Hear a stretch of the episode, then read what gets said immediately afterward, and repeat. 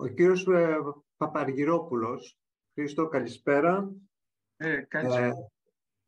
Καλησπέρα, Αντώνη. Καλησπέρα και στους αγαπητούς συμμετέχοντες στην ομάδα. Ευχαριστώ και εγώ πολύ τον κύριο Μητακίδη για το τόσο ενδιαφέρον θέμα και που το κάλυψε στο βαθμό που ήταν δυνατόν στον χρόνο που είχε με τόσο ενδιαφέρον.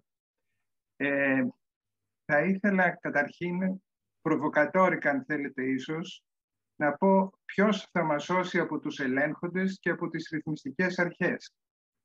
Βάζουμε παντού και βλέπουμε τώρα και την εμπειρία από το θέμα των υποκλοπών. Υπάρχουν κάποιοι οι οποίοι είναι αυτοί οι οποίοι παρακολουθούν τις υποκλοπές και δεν ξέρουμε αν αυτοί είναι χειρότεροι από κάποιους άλλους οι οποίοι τους ακούνε ή τους καταγγέλουν και ούτω καθεξής. Τέλος πάντων, το αφήνω αυτό. Ήθελα να πω ότι η σύγχρονη τεχνολογία, οι μεγάλες εταιρείες, το ίντερνετ, έχουν βοηθήσει πάρα πολύ τη δημοκρατία. Νομίζω αυτό δεν ελέγχθηκε με όση ένταση θα έπρεπε. Παλιά κάποιος σε ένα χωριό, ας πάρω ένα παράδειγμα, ξύπναγε και πήγαινε και να πιει τον καφέ του στο καφενείο. Συνήθως μάλιστα ήταν δύο τα καφενεία, τον μεν και τον δε, του ενός κόμματος και του άλλου. Όλη του η ενημέρωση προέκυπτε από εκείνο το χώρο. Μετά ξεκίνησε η τηλεόραση, κάπως του άνοιξε περισσότερο τους ορίζοντες και για να μην τα πολυλογώ φτάσαμε σήμερα που ανοίγει τον υπολογιστή του και δεν χρειάζεται τον υπολογιστή, το κινητό του και βλέπει όλους τους τίτλους των εφημερίδων. Και αυτές που πουλάνε, για να πάρω τις ελληνικές, 40, 50, 100 χιλιάδες αντίτυπα και αυτές που πουλάνε 3.000 αντίτυπα. Και έχει μπροστά του όλες τις απόψεις. Μην τα αγνοούμε λοιπόν αυτά και μην φοβόμαστε τόσο πολύ τις εταιρείες. Θα πω επίσης ένα άλλο παράδειγμα. Το Twitter, το οποίο κατηγορούμε τώρα τον Μάσκ ότι προσπαθεί να κάνει διάφορα. Οι προηγούμενοι που είχαν το Twitter έκοψαν τον Τραμπ.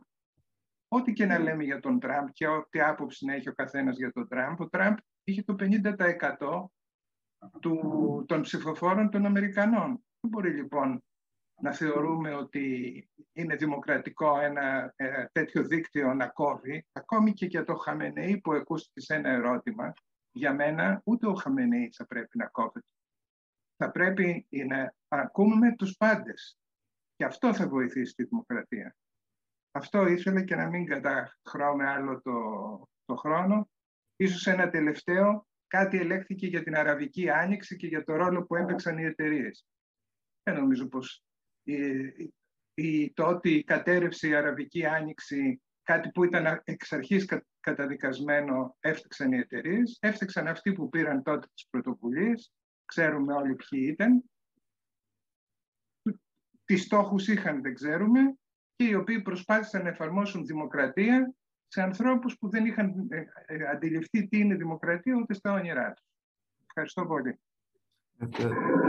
Δύο γρήγορα σχόλια.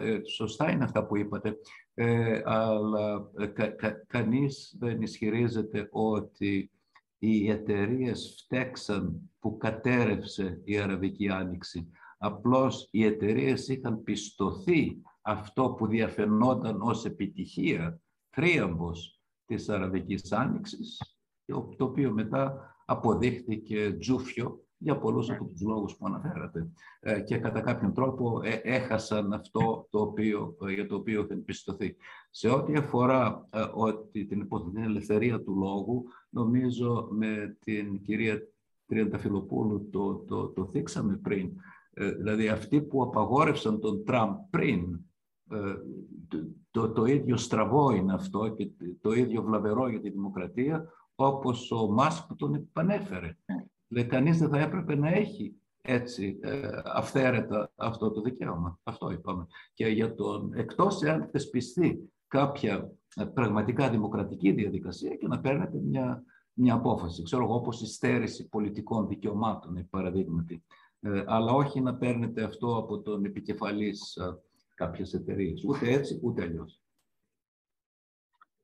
Μάλιστα.